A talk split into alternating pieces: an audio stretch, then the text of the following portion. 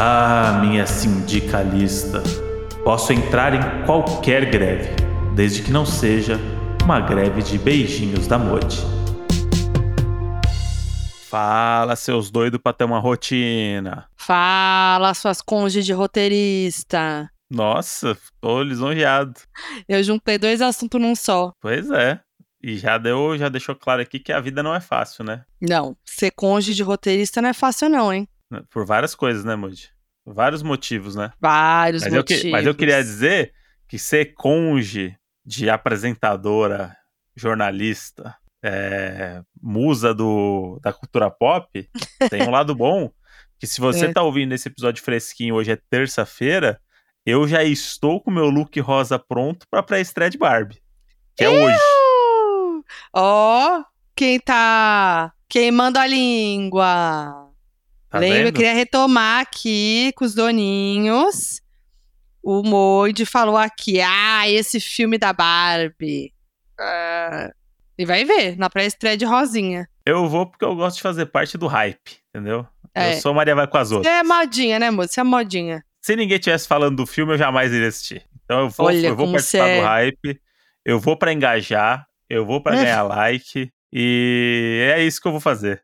Eu é. vou ter que admitir, tem que aceitar, Moody. É isso. Iria, só compraria um ingresso e iria sentar no, na poltrona pra assistir o filme da Barbie por livre e espontânea vontade? Não. Eu vou pela exclusividade e pelo hype. Você vai de mãozinha dada? Que rolou essa. Já, já virou polêmica.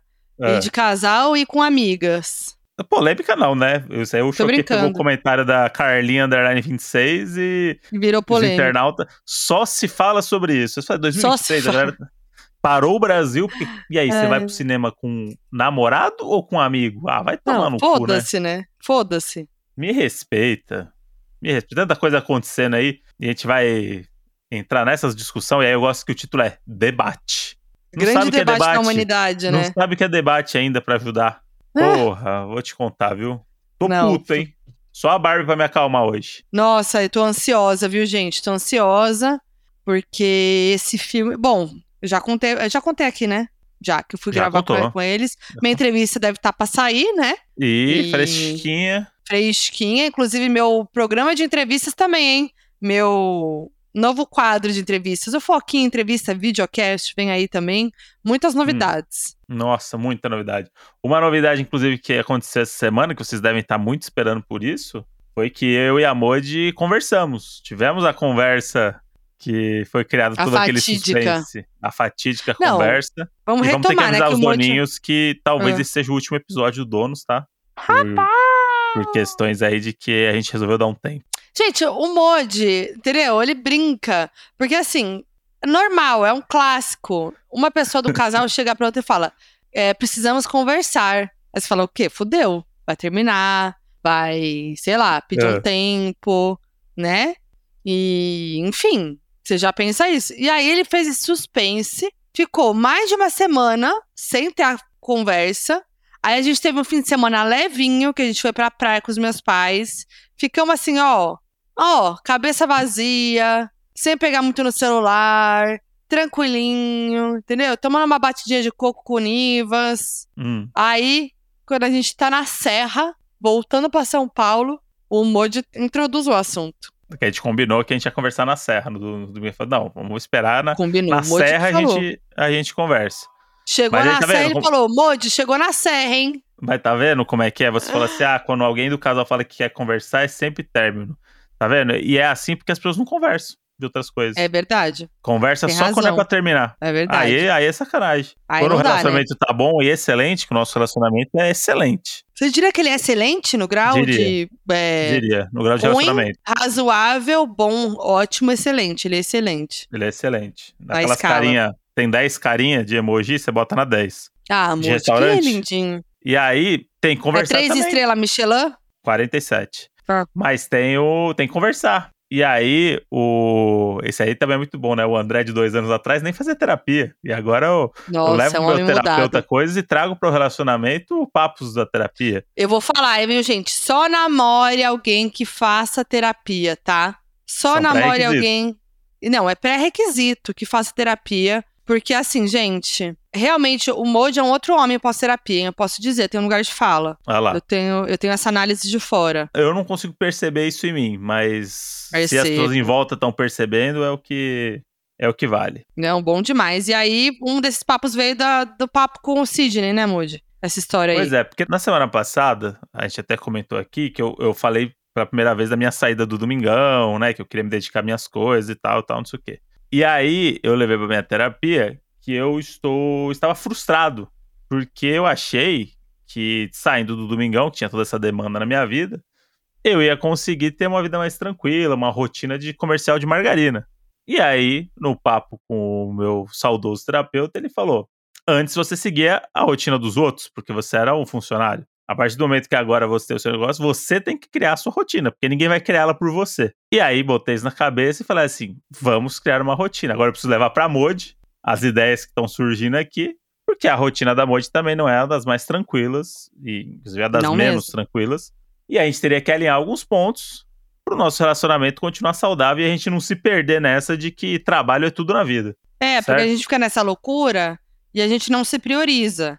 Isso. E como a gente não se prioriza individualmente, muito menos quanto casal. Então o casal fica pra bosta. Porque é você tá lá focada no trabalho, trabalho, trabalho, trabalho, e o que sobrar é casal. Pra falar do que aconteceu no trabalho, trabalho, trabalho. É, porque a gente mora junto, né? Eu acho que tem uma coisa também. Ah, se a vá. gente não morar. Uh, se a gente não morasse junto, eu acho que até seria mais fácil. Sim. Porque, né, você tem que criar, você tem que criar um momento com, com quem você tá junto. Porque você não mora junto, você precisa criar momentos. Quando você mora junto, vira um bolo só. É aí isso. quando você vê, só tá vendo na hora de acordar, na hora de dormir, acabou. E aí não tem mais romantismo, e aí é, não transa. Aí, assim, esses dias até viralizou a Mônica Martelli, né, falando que ela marca horário para transar com o marido. E aí virou um grande debate do Choquei, que era, meu Deus, o que vocês acham sobre isso? E Três faz sentido, chega uma, chega uma hora que você vai ter que marcar horário para transar também. Não é assim, ai, vamos transar. É, é marcar um momento gostosinho com a pessoa, porque não tem mais tempo. É, reservar aquele momento ali é momento nosso. E aí, pensando nisso, eu falei, a primeira coisa que a gente tem que fazer então é a gente, por exemplo, eu, hoje eu tive uma reunião 8 da manhã presencial. Se eu não tivesse um invite, se eu não tivesse colocado na minha agenda, eu não teria ido. Então por que, que o trabalho a gente leva tão a sério de seguir os horários à, à risca e a vida e a casa a gente não liga, deixa sempre pra depois. É. Aí, planejei que a gente vai ter agora a agenda da casa, compartilhada entre nós dois, que é a agenda dos mods, que é a agenda onde vai estar as coisas da casa. Que é tipo, ir no mercado tem que estar na agenda. Sempre uhum. na semana tem o, o dia é hora de, de ir no mercado. Passear com os cachorros, tá lá na agenda. Todo dia vai apitar e falar, hora de passear com o cachorro. É, quem Não vai é mais banho a hora cachorro. Que É, é isso. É, arrumar a luz da sala, que tá três meses lá. Isso. Pode chamar eletricista e não chama. E aí é isso, dividir as. as o que, que a gente tem? A gente tem cinco coisas pra fazer em casa, então um vai fazer duas, outro vai fazer três. É a missão da semana. Como você vai fazer? Aí você vai botar na sua agenda pessoal, encaixar e fazer, mas nessa semana as coisas têm que se resolver.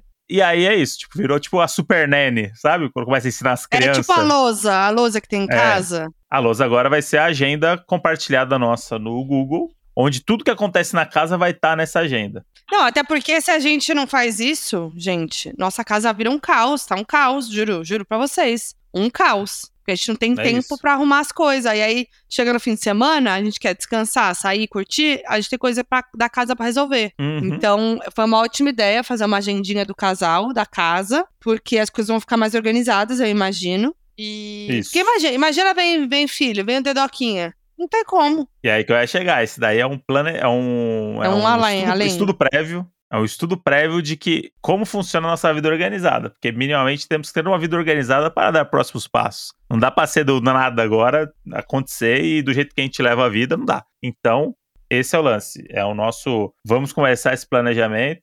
Aí tem um, uma, uma, uma guinada também para cuidar da saúde, porque é. é perceptível que não dá mais para viver como um jovem de 20 anos. Então, nisso daí estão os exames, idas nos médicos, Médico. marcar as coisas, fazer tudo e tal. Então, meio que Tem é que isso. botar na agenda também. Porque Sim. o tempo que você perde, você tem que ligar, Aí você tem que mandar falar com o convênio para liberar o pedido médico. Isso é um Isso. tempo gasto. Então você nunca vai botar na tua prioridade no dia e vai ficar pro caralho e você nunca vai no médico. E deixando claro que nós vivemos de trabalhos não convencionais de carteira assinada, CLT, onde ah, tem hora para entrar e hora para sair, porque é óbvio que isso é uma rotina. A gente tá fazendo tudo isso justamente porque a gente não tem essa rotina. É, eu hoje, 8 da manhã, tava numa reunião e eu tenho uma outra reunião hoje, 7 e meia da noite. De coisa que não tem nada a ver, mas, tipo, é isso. A vida é, é novidade essa reunião das 7 e meia, hein? É, vou ter que te contar depois. É aquela importante lá. É. E aí, o que acontece? A gente não tem muito esses, esses horários previstos. Então, a gente precisa encaixar as coisas nossas, que são prioridades, e marcar o trabalho em volta disso, não o contrário. Então, é, é isso, a gente trabalha 8 horas por dia. Quer dizer, muito mais, né? Mas a gente trabalha. 8 horas por dia. É, a gente não precisa trabalhar 8 horas ininterruptas, já que a gente tem essa facilidade. Sim. Então, é, se eu vou ter um negócio à noite, eu começo mais tarde. Ou eu trabalho 3 horas de manhã e 5 horas para tarde e noite. Então, essa divisão dos horários de trabalho funciona super pra gente, porque às vezes eu tenho uma reunião e depois tem uma outra depois de três horas. É só que a gente é condicionado a fazer aproveitar esse tempo de uma reunião de essas três horas e trabalhar, trabalhar, trabalhar, trabalhar, porque estamos em horário comercial e horário comercial as pessoas trabalham. E aí eu acho que a gente também tem que abrir mão disso e entender que o nosso trabalho não funciona tanto como um horário comercial, funciona como um horário que a gente precisa entregar e fazer coisas. Então, esse é um exercício que eu queria trazer também, que é isso. Eu preciso trabalhar oito horas por dia. Não necessariamente eu preciso entrar às nove da manhã e eu ter a horinha do almoço, meio-dia, da firma e tal, não sei o quê. Então, acho que isso, isso é bom também, porque a gente tenta se enquadrar num esquema de trabalho comercial CLT, e aí que a gente se fode, porque você faz o horário normal achando que você é comercial, e aí você é entubado o resto de mais cinco horas por dia, porque você só viveu a vida de firma, sendo que você não precisava. Então, esse é um exercício aí que eu já tô trazendo pra roda e começando a compartilhar. Eu tenho essa dificuldade. Tipo, Tem, então. três da tarde, surgiu um horário livre, ah, vai fazer yoga, não consigo. Então. É uma coisa que eu quero trabalhar, porque é, é bom fazer. Vai conseguir. Legal. Vai conseguir. Mas, enfim. É isso. É algo que, que eu gostaria de. Porque é isso, a gente tem esse privilégio de poder fazer nossos horários. Por um lado, é perigoso, porque acontece o que acontece com a gente, que é trabalha 24 horas uhum. por dia, mas Sim. tem um lado que, se você souber se organizar, você vai usar esse tempo da melhor maneira possível. É isso. Então, vamos ver se. Assim, a gente ia começar hoje, já não deu mais. O já não quis começar hoje, porque. Não. A gente nunca falou que ia começar hoje. Não. O ideal, né? O ideal se. Mas eu já avisei antes, falei, senão a gente vai, não, não vai começar amanhã, porque amanhã eu tenho 8 da manhã, uma reunião, vou ter que acordar às 6 da manhã. Então, não funciona. Mas estaremos habituados a fazer isso a partir de agora. É, e vamos ver quanto tempo dura. A gente vai dando para vocês aqui os. os é, eu acho que não é assim disso. também. Não começa a falar assim também quanto tempo dura. Eu acho que é uma coisa que vai, vai ter que ter flexibilidade. Vai ter dia que vai ser que nem hoje, que um acorda às seis da manhã e vai e para de trabalhar às nove da noite. E aí o outro tem que entender e aí tem ah, não, que balancear. Isso, isso, já acontece. Agora o ideal é. O ideal não, é não, assim, não ter o negócio oito da noite, marcar para outro dia. Mas às vezes vai ter que acontecer, Modi. Então, é job, é se... trabalho. Que seja às vezes, não seja todo dia. Ah, tá. Todo Porque dia aí começa. Ah, não, é só. Ah, mas amanhã não, mas, mas sexta eu tô de boa. Não, tem, é, não é assim que, que é pra ser. Então. E é isso. Eu tive agora uma experiência horrorosa de um trabalho que me fez despertar ainda mais essa vontade de, de me programar e cuidar da minha vida, mais do que cuidar da vida dos outros, né? Do sonho dos outros. Cuidar dos meus que sonhos. Que bonito. Que sonhos bonito, minha, hein, Moody? Sonhos da minha família. Ó, oh, que é isso, que né, Moody? O... Você, a gente tá, você falou casado com um roteirista. Ah, agora as pessoas estão dando valor no roteiro, né? No roteirista. Hum. Bateu, bateu na, no, em Hollywood lá. O, o, nerdzinho ficou sem a sériezinha dele de bonequinho. Aí falou: opa, nossa, é verdade, ah, né? É verdade. Os roteiristas, né? Ai, achei que era. Não precisava de roteirista, assim. É, meu amigo. Vai ficar sem sériezinha, se Deus quiser, anos e anos se o negócio não, não for resolvido. Pois é. Greve dos sindicatos está torrando em Hollywood. Uhum. Agora até os atores entraram nessa. Vamos explicar? Acho que é importante explicar para quem tá perdido, né, Moody, sobre a greve. Vamos, Vamos voltar para 2007. Em 2007 teve a greve dos a famosa greve dos roteiristas lá nos Estados Unidos, que inclusive ferrou umas, algumas séries que estavam engatilhadas, né? Tipo, é, Heroes também, que nem precisava terminar, podia ter acabado mesmo. Mas algumas séries que a galera acompanhava que parou porque a galera realmente falou assim, cara, não dá para continuar trabalhando do jeito que tá. E na época eram melhores condições de trabalho, o básico, né, do, do trabalhador e tal. Não teve Oscar no ano, foi um caos na, na indústria. Uhum. E, e pela primeira vez a indústria sentiu o peso que é a classe dos roteiristas se rebelar e resolver não trabalhar. Uma dúvida. Não... Hum. Em 2007, depois dessa greve, é, alguma coisa mudou naquela mudou. época? Mudou, mudou o que exatamente? Não, mudou as melhores condições de trabalho, tinha coisa de porcentagem, de criação de obra e não sei o quê. Só que hoje, 15 anos depois, o mercado mudou, tipo, completamente. Então, tipo, é, é, mais do que justo entender que reajustes precisavam ser feitos. Por quê? Aconteceu que um fenômeno aí que pra, pra galera foi a melhor coisa que aconteceu na vida, que são os streamings, né? Uhum. Que vieram aí agora trazendo muito mais trabalho, muito mais séries, a gente tem muito mais coisa para assistir e tal, e muito mais demanda para os roteiristas, né? E tem uma parada que é o, o roteiro, quando vira um trabalho muito técnico, do tipo, ah, queremos. Você tem um mês para entregar um roteiro começa a estrangular a criação das coisas, porque eles vão fazer muito, né? Um volume. E os produtores só querem ganhar dinheiro. O produtor vê o roteirista como uma peça dentro de um sistema que ele ganha muito dinheiro. E o que acontece é, o, o roteirista estava acostumado com um modelo de TV a cabo, de TV, de cinema e tal. O streaming é meio que a sua obra num catálogo para sempre. As pessoas estão assistindo o seu negócio sempre. Uhum. Se você pensar isso numa num negócio de televisão, se você bota um negócio lá toda vez que. Eu, quando trabalhei na Globo, na primeira vez, se reprisasse o meu programa, eu ganhava dinheiro. Uhum. Tipo, novela, tá reprisando Mulheres Apaixonadas, a galera tá ganhando dinheiro. Porque tá reprisando porque Mulheres tem, Apaixonadas. Porque também tem o comercial nos intervalos, né? Não, não é nem pelo comercial, é, pelo, é, é, o dire... é, a sua, é a sua obra, entendeu? Tipo, toda vez que ela é veiculada, você tem que ganhar dinheiro por isso. E aí até viralizou a menina do, do da série lá, do Orange the New Black, que ah, ganhou sim. 27 dólares de, pelos plays e views e não sei o quê. E aí você fala, quanto que a Netflix não de ganhou? De pós, né? Com essa série. É, de pós, de tipo, de, é tipo música, quando você lança música e tem os plays, isso vai virando coisa. Tipo, ela ganhou 27 dólares por uma série que é um dos grandes sucessos do, da Netflix, da Netflix. Sabe? Então, um dos então, primeiros, inclusive. É, e aí tem essa, essa parada do, do streaming que meio que estrangula mesmo a, a criação. Eles são donos de tudo, você tem que prestar serviço para eles e não, nada é respeitado, né, pros criadores e tal. Os produtores mandam em tudo. E aí, para piorar, dessa vez tem a inteligência artificial ainda, que é a galera uhum. querendo usar a inteligência artificial para escrever roteiro.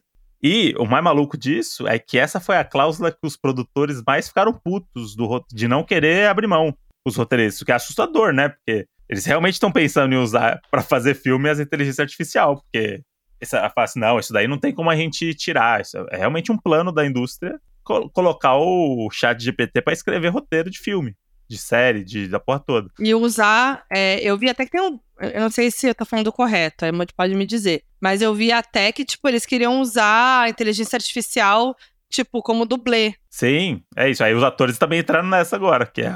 Tipo, é, você grava o dublê lá, é, a pessoa, e aí você consegue usar aquilo como inteligência artificial depois, é isso? É isso. Não, você não vê lá o reality que a gente assistiu lá, o Amor ou não sei o que lá, do...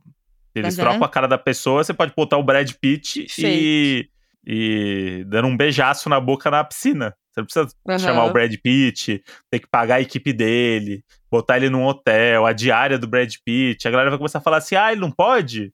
Quanto custa só pra botar a cara dele, então? Vê com ele se ele topa, sabe? É. E aí vai, ser, vai começar a ficar um bagulho bizarro. E aí é tão louco esse negócio de produção contra criativo e tal, que a, os primeiros atores que pararam é o elenco de Ted Laço, né? Uhum, tipo, é... Os primeiros que apoiaram a parada tal, os caras de Ted Laço. Por quê? Porque o elenco de Ted Laço também é roteirista. Sim, roteirista e produtor. Tipo, eles estão né? ali no, no bastidor, eles estão ligados à parada. Uhum. Então, isso é muito bom, porque cada vez mais os atores estão inseridos nesse processo criativo. Quando você assiste os filmes dos caras, tem sempre lá, produzido por. O ator principal do filme é produtor também. Então isso é bom porque essas pessoas, no final das contas, quando é o, o talento aparece, as coisas resolvem, né? É. Isso é em qualquer lugar do mundo. Eu posso ficar questionando, brigando com todo mundo aqui no Brasil por alguma coisa, mas se o Luciano Huck comprar essa briga, é outro olhar, né? Uhum. Então tem essa parada, assim, tipo, é uma, é uma classe muito. É, parece que quem tá por trás das câmeras é foda-se, né?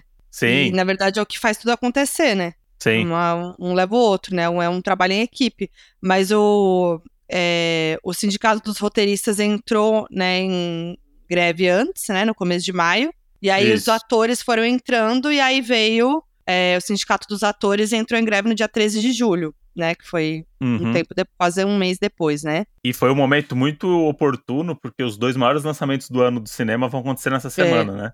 E, e dentre as coisas que os atores podem e não podem fazer, promover o filme em programa de televisão, dar entrevista, participar de premiação, festival, isso aí tá tudo dentro das coisas que não devem ser feitas. É. Então você imagina o produtor de Barbie, o produtor de Oppenheim, tipo, na semana do lançamento do seu filme você não tem um elenco é a principal semana para essa galera. Mas assim, por um lado, o eu, eu não acompanhei muito de Oppenheimer, mas de Barbie, eles já sugaram tudo que tinham pra sugar do elenco. Eu, acho que realmente eles nem usariam mais o elenco, porque eles fizeram uma tour mundial, fizeram ah, não, tá. entrevista tá. pra caralho, fizeram uma tour por todos os lugares e tal. Aí, agora, aí a Margot Robbie entrou na greve e tal. Mas agora também eles já fizeram tudo, não vai? Agora não tem o que fazer mais. É, é a semana de lançamento eles é, não iam fazer mais nada, eu imagino. Eu acredito que iriam fazer muito mais coisas. Eles iam ter que aparecer mais? em um monte de lugar.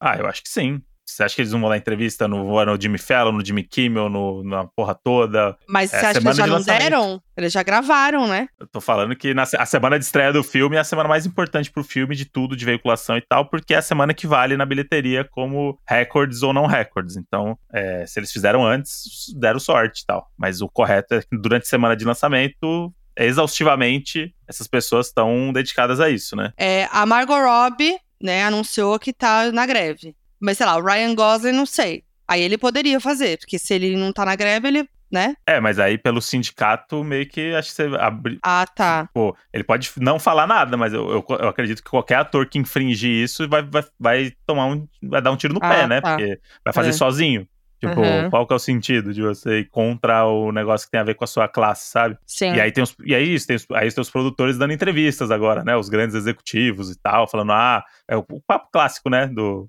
da, da, da burguesia, né? Que, ah, com a greve, trabalhadores estão ficando sem emprego, estão perdendo suas casas e não sei o quê. Aí tem até o ator lá, que eu esqueci o nome dele, que ele fez um vídeo falando do assim... Hellboy? É, do Hellboy, que é tipo você, com a sua casa de 27 milhões de dólares, está preocupado com a casa dos outros, já ter se preocupado antes. Pagar o salário para as pessoas certo, sabe? É, isso é muito foda mesmo, porque a gente fala dos Estados Unidos, né? Mas aqui no Brasil é a mesma coisa. É que aqui a gente é muito mais desorganizado, é muito mais panelinha, é muito mais nicho, né? Tipo, o, o sindicato dos roteiristas é meio que é uma panela. Tipo, que, que, que, vive lá uma realidade paralela, né? Que não tem muito a ver com o dia a dia do roteirista que tá aqui no, no front, né? Que tá no. Uhum. E é muito pra uma galera de cinema e séries que. O roteirista de televisão é meio que a escória, sabe? Tipo, não, uhum. não, não participa dessas coisas, não, não tá no, no, no, lugar de, nossa, os roteiristas, os maiores roteiristas do Brasil só tem de ficção. A galera da ficção vive nessa bolha deles aí. E a gente jamais conseguiria se estruturar para isso. E aí, aqui no Brasil, mais ainda do que em Hollywood, as produções quem dirige as produções geralmente é o dono da produtora, que é um clássico do Brasil. É. Que no final das contas é o produtor. É o cara é que ganhou o dinheiro do executivo pra fazer aquele Não, produto, é, né? É essencial. O roteiro e a ideia são essenciais. E aí eu tô cansada de em coisa de. Que não é filme sério, mas todo trabalho de conteúdo precisa de roteiro. Todo, Sim. todo, todo, todo. E aí a galera não, não leva a sério isso. Então, várias coisas que eu fui fazer de trabalho, que eu sou apresentadora, chegou lá e aí não tem um roteiro. Ou quem fez o roteiro foi o diretor, ou foi alguém que nem trabalha uhum. com roteiro, nunca fez isso na vida, foi lá escrever qualquer coisa, você vê que é uma bosta. Aí você fala, cara, a ideia é o principal. A, a ideia é o principal para o negócio ser bom ou ruim. Aí, claro, tudo é tudo junto que faz o negócio. É um bom diretor, um bom ator, uma boa apresentadora e tal. Mas assim, a ideia é o principal. Se a ideia tiver uma bosta, o negócio vai ser uma bosta. E quem que pensa na ideia? É o roteirista. O roteirista tem essa função de pensar, formatar, escrever. Não, e aí, nessa, nesse mesmo ponto que você tá falando, todo mundo virou roteirista, né? Que eu tipo, ah, é. eu fiz um roteiro aqui. Eu falei, mas você sabe fazer um roteiro? Não é um roteiro. E você não vai pro médico e fala assim, ah, eu fiz uma cirurgia aqui e vê se ficou bom. Que é tipo, eu vou usar o exemplo do médico, que é, é um extremo, mas, tipo, se você bota na, de, na balança de profissão, para mim a minha profissão é a mais importante que tem. Se eu trabalho com ela, para mim ela é a mais importante. Uhum. E aí você fica nesse lugar que é tipo, assim, ah, fiz um roteiro aqui, a pessoa manda, aí, aí você fala assim, cara, isso não é um roteiro. É. E aí você perde mais tempo deixando do jeito que é um roteiro do que realmente fazendo um roteiro. É e aí você, eu passo por isso várias vezes. Te manda um negócio e fala assim, ó, a ideia já tá pensada, já tá tudo aí, ó. É só agora, é só agora transformar, abrir diálogo, só abrir os diálogos e tal. Aí você fala assim, cara, não tem nada aqui. Com essas duas linhas eu não consigo nem chegar na página 3, entendeu? Só que é isso, as pessoas, todo mundo acha que roteiro não. não. Aí tem o diretor que, que acha que é roteirista porque ele dirige, né? Então ele sabe como que ele quer dirigir, só que ele dificilmente vai saber escrever o que ele quer. E aí vira essas confusões. E não só roteirista, no audiovisual brasileiro ali, quem tá atrás da câmera, você tá maluco. É tipo. Sim. É igual o storytelling. Ah, é. Oh, eu amo que a, a, a, partir do momento que as pessoas descobriram o que, que é storytelling, que ele é ótimo fazer um roteirinho de redes sociais, de coisa, agora é tudo isso. Aí a galera vai falar do trabalho que fez. Não, porque tem o storytelling, porque eu, eu uso, porque para mim o principal é storytelling. Story... Mas assim, ok, storytelling. Primeiro, você sabe o que é um storytelling? Dois, você sabe fazer storytelling? Três, ok que você tem a, a construção de uma narrativa de uma historinha que tem começo, meio e fim. Mas você precisa construir essa ideia, né? Não é só ter o começo, meio e fim. Quem que faz isso muito bem? Um roteiro, um roteirista. Não, e tem uma galera que faz as publicidades que o, a galera acha que é o máximo, assim, não as melhores publicidades e que não sei o que, nossa, olha essas ideias, nossa, só você mesmo e não sei o que. E aí você olha e fala assim: caramba, você teve uma ideia legal, mas você não soube fazer o roteiro para ela, né? Porque não é só ter ideia, né? Essa ideia tem que ter um uhum. começo, meio, fim, né? Tem que ter várias nuances do meio, tem todo um estudo, né? Quase um. É técnico no final o roteiro, né? O cara acha que o roteiro é tudo doido. Você pensa uns negócios, escreve, fala, não, tem uma técnica. Você sabe o que vai acontecer em todos os lugares, você brinca com emoções o tempo inteiro das pessoas para elas sentirem o que você quer que elas uhum. sintam. É, tem todo um, um estudo para isso acontecer que você vai aprendendo enquanto você tá fazendo. E aí, só que aí todo mundo, todo mundo virou roteirista, todo mundo virou especialista, todo mundo sabe fazer. E aí as pessoas, roteiro, mais um, eu fiz, essa aqui é publicidade que o roteiro meu, ideia minha, aí você olha e fala assim, cara, a pior parte do, do é o roteiro, do, não devia nem ter colocado. Só que é isso, a galera tem uma, uma, uma régua tão baixa, né? Que acha que isso é foda e aí tira o emprego de uma galera, né? Que realmente estuda, que faz e tal. Mas aí eu acho que esse barulho de Hollywood pode ser que respingue no Brasil em algum momento também, assim, de. Porque é a mesma coisa que eles passam com o streaming, a gente passa aqui, né? Eles passam aqui. Não só tipo, com o streaming, né? Aqui, é lá eles têm uma parada também que é do tipo, ah, você trabalhar num projeto, num piloto, e aí, se o projeto é cancelado, você não recebe. É. Tipo, você só recebe se o projeto for aprovado. Uhum. Que é um jeito que da, do, do, dos executivos estrangularem você, tirar o máximo de você, e quando você não serve mais, foda-se, entendeu? Aqui e não faz Brasil é sentido, é... porque você trabalhou, você fez, né? Você escreveu. Então, aqui no Brasil é um clássico que o, os streamings, eles ficam te namorando e te dando é, caminhos para você conseguir trabalhar lá com eles. Então, estamos precisando de um negócio assim, hein? Se tiver um negócio assim, aí você apresenta, fala assim, aí isso é legal, mas ó, acho que se mudar esses dois personagens, mudar aqui, ao invés de ser na floresta, ser numa montanha, e ao invés de ser um, um, uma mulher, ser um homem que tem um cachorro, eu acho que que o pessoal vai gostar, hein? Aí você pega o projeto, aí você tira uma semana, e fala, puta, não, vamos botar o cachorro. Não, agora é floresta, não, montanha. Bota montanha, bota o urso na montanha agora, não tem mais o não sei o que, não sei o que. Aí você fala, beleza. Aí você vai. Ai, não sei, a gente acha que ainda não tá. É... Mas a gente entra em contato, qualquer coisa. Aí você ficou um mês trabalhando de graça para tentar acertar o negócio que os caras querem e no final não rola, porque mudou lá alguma coisa. E aí você não. Você foda-se, entendeu? Não, e o pior é que quando, quando rola, ele chama outra pessoa. Outro é, produtor, tem... outra. Não, e tem isso também. também. É tipo, você, você tá... é uma relação política, 100% política o audiovisual brasileiro, para você conseguir inserir suas paradas, ter seus produtos, ter suas coisas acontecendo. É o tempo todo driblando burocracias, né? E sempre favorece o lado de lá, né? Nunca é uma burocracia que favorece, que respalda você, que deixa você com com alguma coisa, é tudo pro lado de lá. E aí chega uma hora que é. você fica cansado. Você é. assim, cara, foda-se, tipo, vou vender minha alma mesmo, porque é isso que tem que fazer. É. E aí você vende, tipo, aí, ah, então tá bom, então a gente vai te dar aqui um dinheiro de desenvolvimento para você desenvolver essa ideia. E aí, beleza, é. aí você desenvolve um negócio que você fica dois anos preso com eles, se eles quiserem ou não fazer. É. Então, é essa falsa sensação de que você nunca consegue botar as coisas no, no mercado porque você não tá inserido na política certa ou no, no, na conexão certa e tal. Nunca é por, pela sua ideia. Isso é o mais triste, né? Tipo... Não, e a, e a ideia é o que mais o que mais deveria custar. Pois é, você vê. Né? O, que tem, o que tem de projeto ruim rolando por aí, que você vai descobrir, o, nossa, mas como que isso aconteceu? Aí você vai ver o dono da produtora, com o diretor, com não sei o quê. Aí ou você, faz parte da, ou você faz parte da máfia, ou você continua sendo o, o, roteirista assalariado que trabalha de frila e vai trabalhando por aí. E eu acho que isso acontece em toda a profissão, né? Sempre. Essa é. parada da máfia e dos contatos uhum. e do conchavo. E de quem conseguiu emprego, de quem conseguiu né, a promoção e não sei o quê.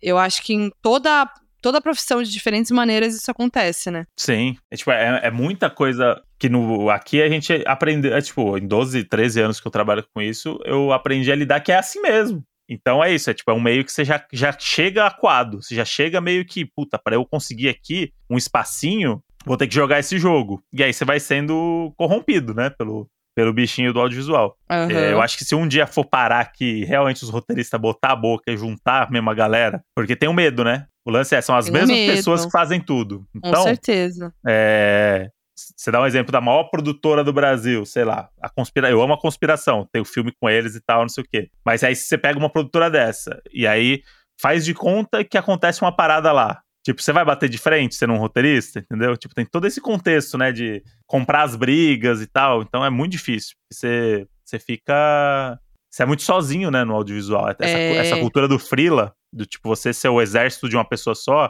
que você tem que escrever num lugar, dirigir no outro. Às vezes você tá escrevendo quatro coisas ao mesmo tempo, que você pegou esse job, mas pegou outro job que você não pode perder e tal. É, é louco. E os produtores estão lá. Tá tudo certo. Ganhando não, contrata ele, contrata ele. Paga meio salário para ele só, porque são só 15 uhum. dias. Sabe? Todas essas coisas que você vai topando. E aí chega num momento que não dá mais, tá todo mundo com a cabeça ruim. É... E todo mundo meio traumatizado. É. Aí você começa a ser meio ríspido, porque você fala assim, cara, não, não quero mais. Aí você se queima com a pessoa, a pessoa não te chama pra Mas mais nada. se queima, não te chama mais. Putz, é, uma, é um ciclo. E é tipo isso, fala, pô, ó, você não quer me ajudar nesse projeto aqui? Porque vai entrar um outro lá depois que eu queria muito que você fizesse. Aí você vai, faz, nunca rola nenhum dos dois, mas você trabalha é. de graça. Cara, é uma loucura. É muito pior do que lá de organização do que Hollywood, porque lá, pelo menos a galera tá organizada e, e buscando é porque, aí não sei como que é o, o sindicato aqui do Brasil, por exemplo. Ah, o sindicato é uma panela, entendeu? Tipo, o sindicato não representa nem 10% da categoria no Brasil. É. Tipo, não é. Tipo, não tem. O, todos os roteiristas estão no sindicato. Uhum. Então é difícil. É difícil. É cada um por si, sabe? O audiovisual brasileiro. É meio que dá essa impressão, assim. É meio que você por você mesmo, você tem suas contas para pagar, você compra os BO que você quer comprar, emite suas notas, torce para receber, paga os seus impostos. É. E é isso. E, e, é. e, e, segue a vida, não tira férias, porque você pega um job no final do ano porque vai pagar melhor, e vai entrando nessa onda de que tá todo mundo fudido, todo mundo contratado PJ para não ter que pagar férias, pra não ter que dar décimo terceiro. E vambora, que é assim mesmo, né? O Brasil é assim, sempre foi assim. É. Tem que fazer. É o jeitinho. Então acho que é bom Quando porque tá todo essa... mundo pobre sem saúde mental. É, tá todo mundo fudido. A galera do audiovisual, ninguém fica rico sendo roteirista, ninguém fica rico sendo um diretor. É, sempre tem que ser uma parada uma parada além, né? Você trabalha muito pro sonho dos outros, né? Os outros ficarem ricos. Aí você vai perdendo um pouco de tesão, assim, se você não começa a ver que as coisas não começam a dar resultado, você tá com 18 emprego engatado e não consegue é. viajar, você não consegue tirar férias, é muito louco. Mas pelo menos a discussão tá chegando no Brasil agora, porque, enfim, quando impacta na série de bonequinho de alguém, sempre as coisas melhoram. Pois Nossa, é, quando começa é... a travar. Nossa, é... eu não vou é. ver o Deadpool 3 com o Wolverine com a roupa original? Nossa, não, gente. Paga o salário aí pra galera. Pelo amor de Deus, eles precisam trabalhar. Maluquice. Quando começa a adiar as, as, séries e tal, é que a galera começa a perceber. Pois é. E, e eu não sei se. É, não me parece que vai ser algo que vai ser logo, que vai passar logo, não. É, eu acho que não. Porque pelo o que você tava até falando, começou a falar do, do, dos boatos lá de que os estúdios é, pretendem demorar para para resolver e tal, para uhum. ver o, os roteiristas perdendo as suas casas e tal, que até o, o ator do Hellboy uhum. lá comentou. É, esse boato saiu no Deadline, né? Que teoricamente a é, empresa lá que representa produção de TV e cinema, que é a Alliance of Motion Picture and Television Producers, é, supostamente planeja deixar os escritores, né? Tipo, é, perderem dinheiro e tal, não sei o quê até é, começar a fazer as reuniões e, e, e pensar em, em, soluções, assim. E aí, a ideia é que eles estão planejando fazer isso até, tipo, o final do ano, assim, sabe? Deixar no uhum. gelo até o final do ano. Não se sabe se isso é verdade, né? Isso é um boato. Mas, cara, isso é um absurdo. É, Isso é, é um absurdo. Vai realmente começar a apertar no bolso dos produtores, aí eles vão ter que é, correr mais do que eles esperam. Quando começar a apertar no bolso dos produtores, é, as coisas vão começar a acontecer, é isso que vai rolar. E tem que ser assim, né? Tem que chegar na, é. no, no alto escalão para as coisas as coisas melhorarem, assim. Mas eu acho que pelo menos uns dois meizinhos aí vai de discussão Nossa, forte vai. pra conseguir uma coisa ou outra aí. É louco, né? Tipo, você vê que tá todo mundo ferrado, assim, tá todo mundo cansado, tá todo mundo. Pois chegou é. num limite, assim. É, só que é, é isso, tipo, as pessoas vão ter que começar a falar e vão ter que começar a agir, porque não dá pra pra continuar Você acha assim. que é, a galera tinha que se juntar aqui no Brasil, os roteiristas, panelinha, ou tipo, alguém fazer um exposed pra abrir a porteira? Então, eu acho que o exposed, é, hoje, em tempos de redes sociais, é sempre o, o melhor caminho, né? Uma cara um, alguém que tem um relato que todo mundo se identifica e fala, opa, se ele e aí todo mundo cara, começa a falar, né? Eu vou junto. E aí isso vira um, um, um movimento, né? É. É, é,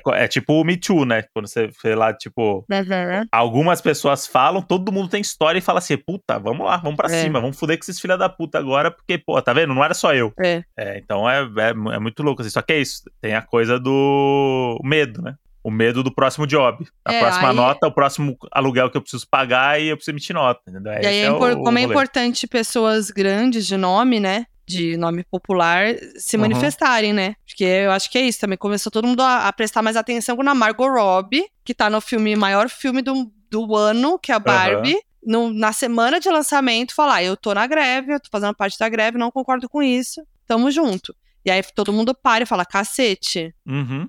Total. O negócio é sério, então. Muito. Então, aqui no Brasil, né, vai pelo mesmo lado, né? Talvez o momento que. Ah, um outro começa a falar e tal, mas se é alguém grande ali de nome, de cara, popular e tal, que, que banque, que também entre nessa e fale. Não, e eu te digo que tem algumas celebridades gigantescas que estão, é, né? nesse momento, passando por coisas parecidas com a minha Sim. e que estão no limite para não, então. não fazer um esposa de uma coisa assim, sabe? Então é tipo, às vezes que falta. Eu fazer um esposa Pode ser que eu nunca mais trabalhe é. no audiovisual, sabe? É meio que isso, porque atira pra um lado que é do tipo, ih, ó, o André dá problema. Nem vamos chamar ele pro próximo, porque vai que ele faz um vídeo desse aí, sabe? Tipo, é meio que essa cabeça da galera. Só que aí se chega o, o artista fodão da novela e faz, aí, opa, é, vamos ficar de olho, hein? É triste. Mas sabe o que eu acho que é uma coisa muito legal da farra, voltando um pouco. Puxar um pouco o saco, né? Mas falando sério. É, que eu acho que é, que é demais, assim, porque a gente vê muitas produtoras audiovisual, né? No Brasil, assim. São milhares, muitas, muitas, muitas.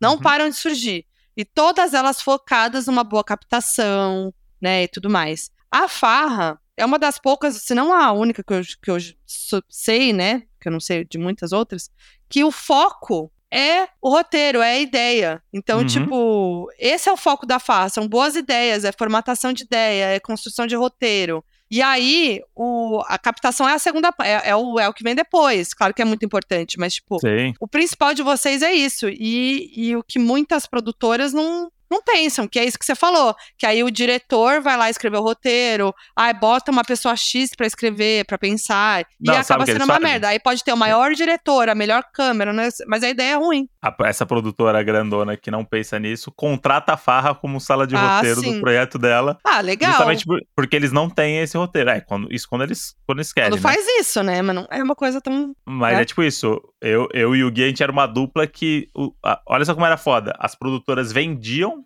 pros streams, pros lugares, um projeto, um, um, formato, mas não tinha roteiro, não tinha roteirista. Aí eles tinham que é, né? terceirizar, né? contratar a gente por fora pra gente ser os roteiristas num projeto e foi vendido antes de ter roteiro, antes de ter uhum. nada. Por quê? Porque as pessoas tinham ótimas relações e elas, né? Ah, pô, eu tenho uma ideia aqui. Pô, você tem quanto aí? Ah, tem um slot aí no. Ah, então vamos e tal. No, no Conchavo, entendeu? O roteiro vem é. depois. É. Contrata dois é. roteiristas aí que eles tocam, entendeu? É. É isso, esse é o nosso mercado aí. Se você tá estudando rádio TV e ouvindo Donos da Razão, peço perdão. Mas você pode vir trabalhar na farra. Você pode mandar seu currículo Porra, pra farra. A farra é legal. E a gente faz essa revolução juntos aí. Boa, boa. Ih, não, mas eu, o buraco do audiovisual é muito embaixo. São muitas camadas, né, Moody? Muitas. Muito, muitas. E, enfim, não é, é só isso também, mas é que, mas faz parte, né? Tem que falar. Tem que não falar. é glamour que nem parece. Zero. E vamos acompanhar como tá é que vai ser, glamour. né? Mas aí, só retomando, então, porque acho que tem muita gente confusa. Hum. É, o Modi comentou, né? Mas agora que os atores entraram, os atores não podem trabalhar em grandes produções de cinema, televisão e streaming promover filmes ou programas de televisão, ir a estreias, pré-estreias e tal, dar entrevistas, participar de festivais e premiações. E aí o que continua? Comerciais, é, reality shows, é, talk show, documentários não lançados no cinema, novelas, notícias, áudios, livros, programas de conteúdo educacional, filmes de estudantes, filmes independentes de baixo orçamento, né? Claro. Caga uhum. Crying. É, e aí, é importante que isso que está acontecendo é muito focado nos Estados Unidos, né? Então, por exemplo, as leis britânicas, vai, não cobrem essas uhum. participações, né? Não atua assim, apesar de que tem alguns, é, algumas produções, alguns artistas, atores, né, britânicos e tal, que estão entrando nessa. É... é... que tem muito ator britânico em Hollywood que deve ser é, exatamente. também, porque, enfim, por mais que ele seja britânico, ele tá lá inserido no, no mercado americano, né? Por exemplo, né, falando disso, a Bruna Marquezine né? Sim. Aderiu à greve lá, né? No, é, e eles já encerraram a divulgação de Besouro Azul nas redes sociais e tal. Não só a Bruna, como Cholo, não sei como fala direito o nome dele. É o Cholo. É Cholo. E, enfim, né? Importante. É isso. Mas tomara que as coisas melhorem aí. Tomara e... que isso surta o efeito real, né? Porque é isso, as coisas mudam. Tipo, toda a indústria mudou, gente. Tudo mudou com os streams, com as redes sociais, de uma maneira geral, Sim. né? Não só no filmes e séries, mas tudo, em relação a tudo. O trabalho de comunicação de uma maneira geral. Então, é óbvio que as coisas têm que mudar é, na parte burocrática. É, uhum. acordos têm que mudar, é, remunerações, é, formas de contrato, termos, é, novos formatos formatos, isso tem que tudo ser pensado, porque tem que se adaptar. Então, acho que é o, é, é o momento disso, né? Sim. Tá todo mundo exausto, cansado de viver o audiovisual. Essa é a realidade. Então foi isso, né, Moody? Um episódio de desabafo, senti mesmo né? Sim. É um episódio que começou falando que a gente tava indo pra pré-estreia da Barbie e de repente a gente entrou na de greve repente... com a Margot Robbie. é isso. Mas vamos tá lá, que eu quero assistir o filme, não vou boicotar, não. Não, eu vou assistir, vou assistir, mas, mas também não vou divulgar. Ixi. Não, tô brincando. Tem nada, nada a ver com isso, isso. pô. É. Não, estaremos se tivesse, ganhado, se tivesse ganhado o roteirinho do Barbie, né, Moji? Estaria. Nossa, se eu tivesse feito esse roteiro de Barbie aí, eu... nossa, eu estaria não agora. Não teria feito, né? Vamos conversar, porque, né? Por que não? Será? É Fácil. só. Não. O, a equipe é praticamente de mulher do, de, ah, dessa não, parte. Tá. É que a gente tá. Era um, era um IC projetando pra uma realidade paralela. Ah, tá. Realidade, então, na realidade paralela, tá bom. Você poderia escrever. Com a grana desse roteiro aí, eu, pô, já. Semana que vem já tava aposentado. Deixar a barba crescer. comprar uma cadeira de balanço para botar no jardim. Nossa e vida senhora. que segue. Meu Deus. Então tá. Vamos estar tá com uma arte desse episódio lá no Donos da Razão Podcast no Instagram. Comentem, falem o que vocês acham, dúvidas que vocês têm, né? Acho que Isso. no próximo episódio também a gente volta com o FAC, né? Porque o FAC ele vai e volta, né? Ele não é assim, ah, qualquer hora. Também senão é, fica batido. É especial, é especial. Fica batido. Esse episódio de desabafo a gente só quer desabafar mesmo. É isso. é isso. E toda quinta-feira estamos com o episódio de pra assinante no nosso apoia-se, apoia.c barra donos da razão. Então, você tem um dinheirinho sobrando que não vai te fazer falta, uns 10 Só se não for fazer falta mesmo, é, não vai é, ficar... só se não for fazer falta. Aí você apoia a gente lá e ganha um episódio extra na sua semana. E é isso, eu sou a Foquinha em todas as redes sociais. Eu sou Cholo Mariduana no Instagram e Mariduana Cholo no Twitter. Ai, ai. E é nóis. Beijo. Donos da Razão é um podcast produzido pela Farra, editado e finalizado pela Mandril Áudio, com produção de Rosa Tags e roteiro de Maclalute.